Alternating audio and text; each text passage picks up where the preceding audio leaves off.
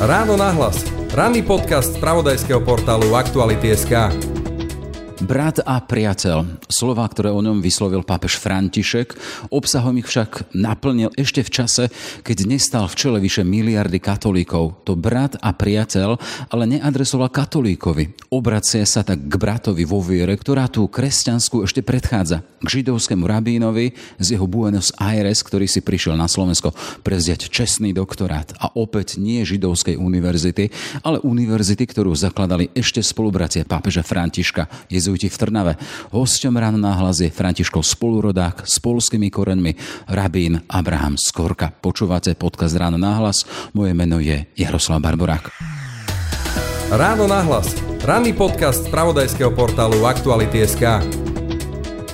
Ešte raz teda brat a priateľ pápeža Františka, rabín Abraham Skorka. Vítajte v Ran na hlas. Welcome. Thank you so much for inviting me here to Bratislava. A great experience in my life. Ďakujem veľmi pekne za pozvanie. Návšteva Slovenska je pre mňa veľkou skúsenosťou a vzácným momentom. Brat a priateľ, tým som začínal a chcem sa spýtať, že ako sa to počúva od pápeža, lebo toto je citácia z knihy, ktorú ste spolu napísali, kniha rozhovorov a predsa len brat a priateľ z úst pápeža. Náš blízky vzťah predchádza momentu, keď bol zvolený za pápeža. Datuje sa ešte do čias, keď zastával post arcibiskupa Buenos Aires v Argentíne. Jeho zvolenie za pápeža ma veľmi zasiahlo. Bol to taký mix pocitov. Na jednej strane mal môj rešpekt a zrazu som sa ocitol pred človekom, ktorý bol pápežom, hlavou vyše miliardy veriacich. Na druhej strane zostáva stále pokorným, mne veľmi blízkym. Stále je tu ten pocit, že som v spoločnosti priateľa, veľmi dobrého a verného priateľa. I am in the company of my friend, of my very good and loyal friend. Rozprávame sa bez akýchkoľvek prekážok, zákazov, vymedzení. Hovoríme veľmi otvorene. Môžem povedať, že si otvárame srdcia. Spomínam si, keď som raz prišiel za ním neohlásene do Vatikánu. Mal som niečo veľmi súrne na vybavenie. Jeden z kňazov ma k nemu uviedol. Bolo to včas ráno.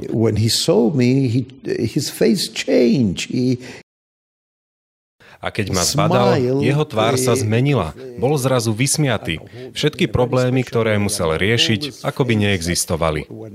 Je to teda tak, že na jednej strane si uvedomujem, že je pápežom, na druhej mám rovnako silné vedomie toho, že je mojím priateľom.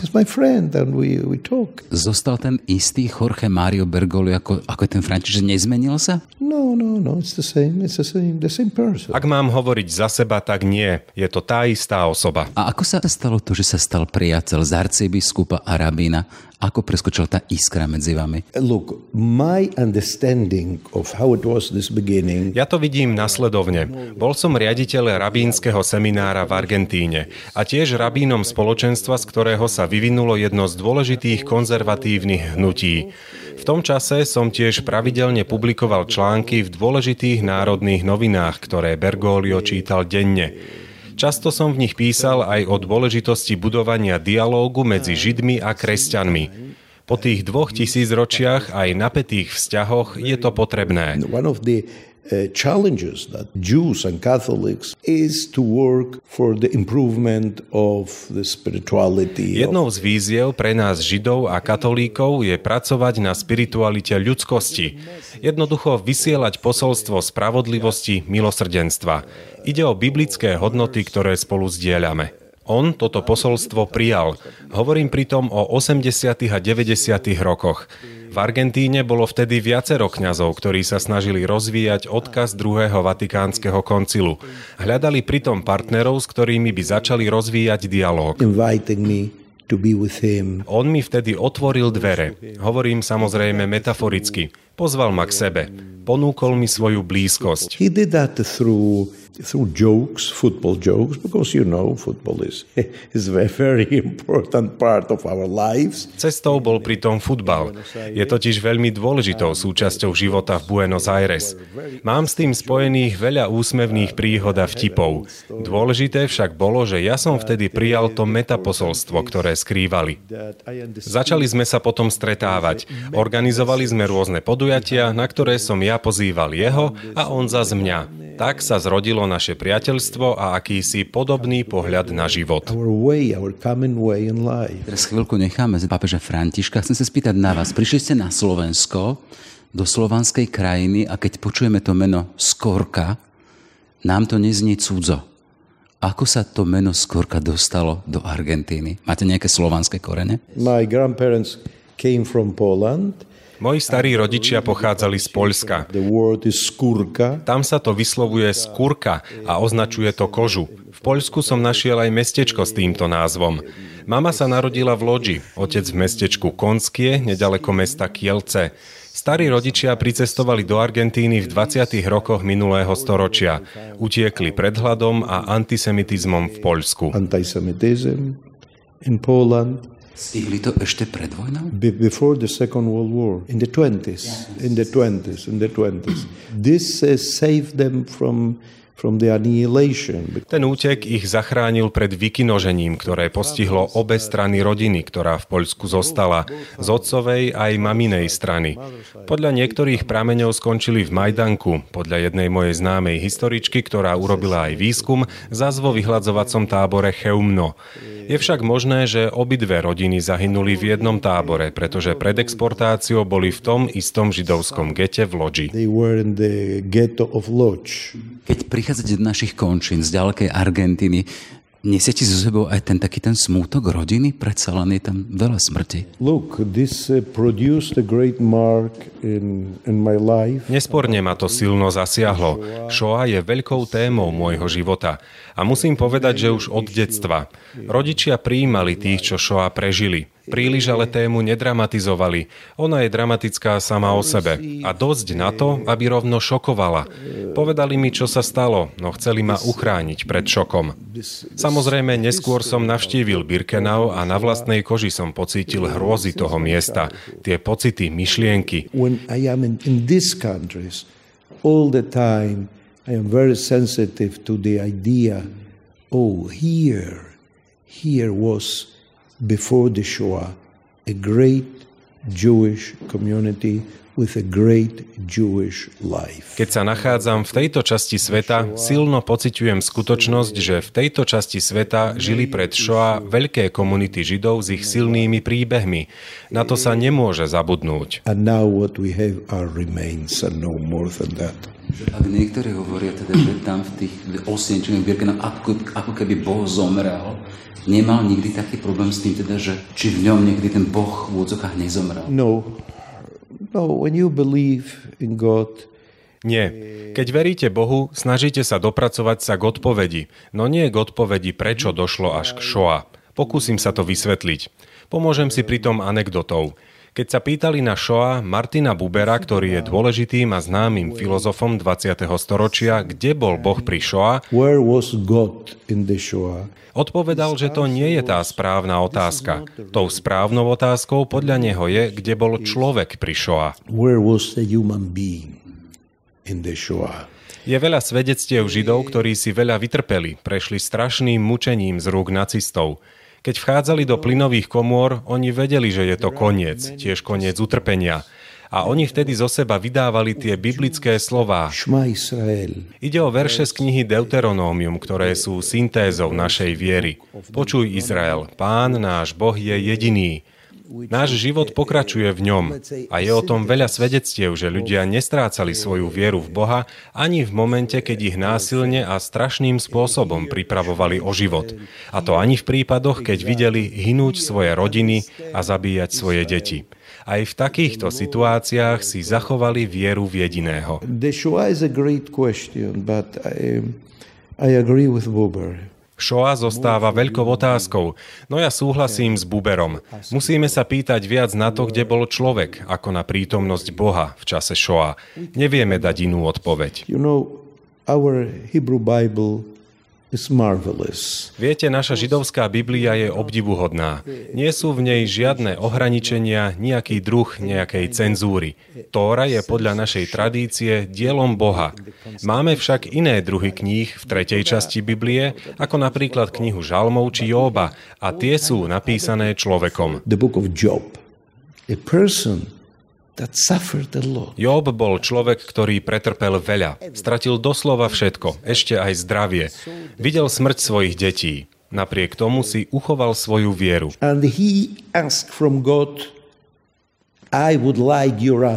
A žiadal si od Boha, rád by som od teba odpoveď. Príď a vysvetli mi svoj postup. A čo urobil Boh?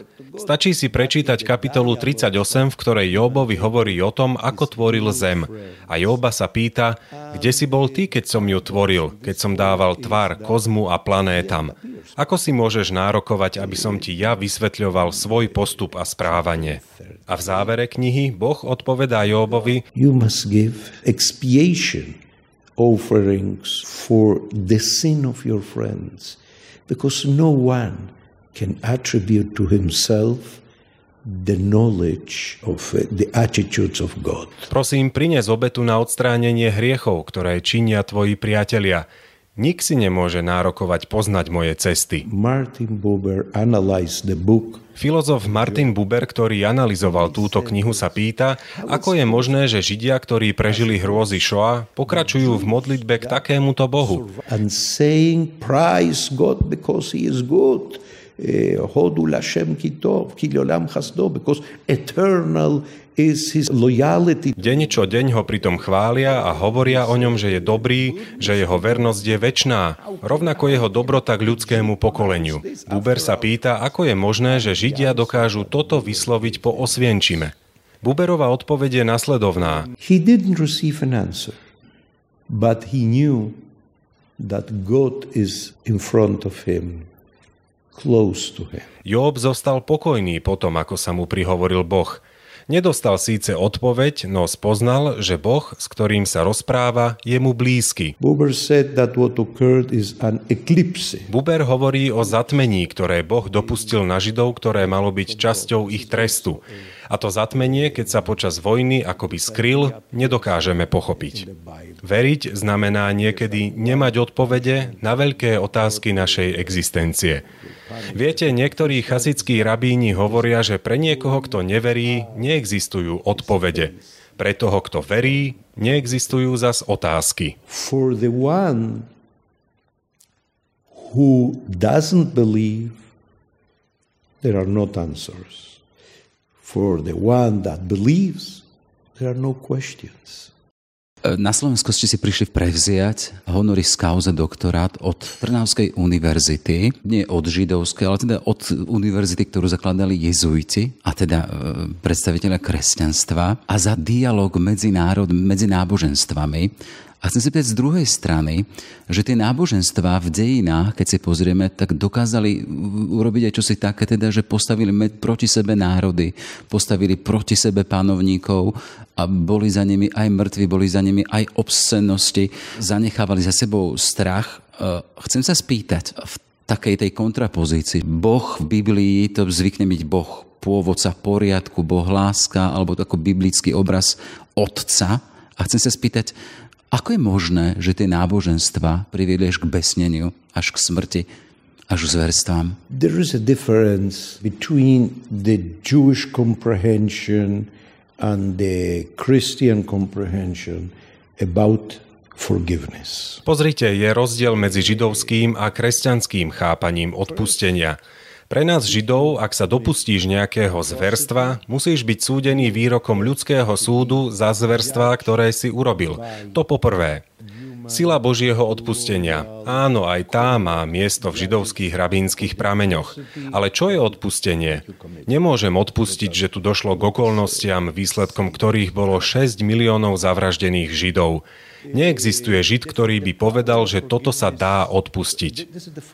Našou povinnosťou je udržiavať pamäť, stáť blízko pri tých, ktorých sa zverstva a vojny dotkli, uznať ich a urobiť všetko preto, aby sa nezopakovali v budúcnosti. A to nie len Židom, ale nikomu z ľudí. Nemecko zaujalo práve tento postoj. Jeho vláda pred mnohými rokmi vyslovila, že sú so židovským národom prepojení s drámou, v ktorej my sme boli vrahovia a židovský národ obeťou. Vydali sa cestou dlhého procesu, v ktorom sa priznajú chyby a jasne sa deklaruje, že sa to nemôže viac opakovať. Dnes je jednou z najlojálnejších krajín pre Židov práve Nemecko. Môžete tam nájsť celú škálu inštitúcií, ktoré uchovávajú dokumenty z obdobia Shoah a učia o nich nové generácie. My to robíme tiež. A teraz k prvej časti vašej otázky, v ktorej zaznieva to, ako je možné, že sa náboženstvá so svojimi predpismi robiť dobro, byť milosrdný, v rôznych momentoch dejín ocitli až v agresívnych náboženských vojnách. Because when you mix religion with politics and with other interests. Odpoveďou je fakt, že náboženstvá sa miešajú s politikou a inými záujmami. Vzniká z toho veľmi nebezpečný koktejl, povedal by som. Pri istej príležitosti som povedal pápežovi Františkovi, vieš, kresťanstvo stratilo veľa zo svojej prvotnej čistoty. A to v momente, keď sa stalo náboženstvom impéria začia z rímskeho cisára Konštantína. In the moment in which Christianity was transformed the imperial religion. Žijeme teraz v spoločnosti, ktorá sa stále viac sekularizuje, západný, západný svet, Spojené štáty, Európa, aj tu na Slovensku. Chcem sa spýtať vás ako rabína, ako sa vám žije vo svete, kde sú Bohom telo, Boh jedlo, Boh zábava. Aký je váš obraz Boha? What is your image of God? We have to talk about God about life in a simple way. O živote a o Bohu musíme začať hovoriť úplne jednoduchým spôsobom. Zároveň jasne a inteligentne. V prvom rade musím poukázať na to, že osobný život má zmysel, že naša existencia nie je nejakým kapricom, náhodou, kde si v zabudnutí prírody, ale že ide pri nej o neporovnateľne viac. Dimensions of spirituality that Musíme hovoriť o spirituálnom rozmere života, ktorý si zaslúži pozornosť človeka, ktorý si zaslúži hĺbší vhľad.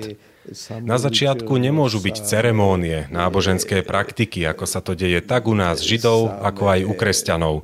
Prvé miesto, ako to vnímam ja, patrí vedomiu spirituálneho, že nie všetko je len zábava či sex. Všetko musí byť prepojené láskou. Na mladých sa rád obraciam aj takto. Prosím vás, zahľaďte sa do svojho vnútra a všimnite si, že ste veľmi osobité bytosti. Please look in your insides and see that you are a very special creature. Zo Slovenska si odnesete čestný doktorát a chcem sa spýtať teda, že keď budete hovoriť s Františkom, s pápežom Františkom, ak si voláte, ale budete hovoriť, čo mu poviete o Slovensku? Aké Slovensko ste našli? I cannot give a testimony about the whole country. Nemôžem hovoriť o celej krajine, ale to, čo som videl a zažil. Našiel som tu veľmi dobrých ľudí, ktorí bojujú za to isté, čo on. Za hodnoty a posolstvá, ktoré z nás urobia prínos pre budúcnosť ľudstva. Eh, that he is constantly fighting to put us the great challenge for the future of humanity. Ďakujem pekne. Thank you for your time very much. Well, Ráno nahlas. Ranný podcast z pravodajského portálu Aktuality.sk. Už len doplním, že prítomnosť rabína Abrahama Skorku na Slovensku si všimol aj jeho vatikánsky priateľ, pápež František. Na slávnosť odovzdávania čestného doktorátu na Trnavskej univerzite mu poslal pozdrav v podobe listu. František si v ňom spomína aj na svoju návštevu Bratislavy a osobitne na stretnutie so židovskou komunitou na Rybnom námestí. Priateľstvo s rabínom označuje za dar. Rabín Skorka v súčasnosti pôsobí na prestížnej Georgetownskej univerzite v Spojených štátoch, a to ako hlavný výskumník pre židovské štúdia a medzináboženské vzťahy. Na podcaste spolupracovali Jan Heriban a Pavol Štrba. Všetky podcasty z pravodajského portálu Aktuality.sk nájdete na Spotify a v ďalších podcastových aplikáciách.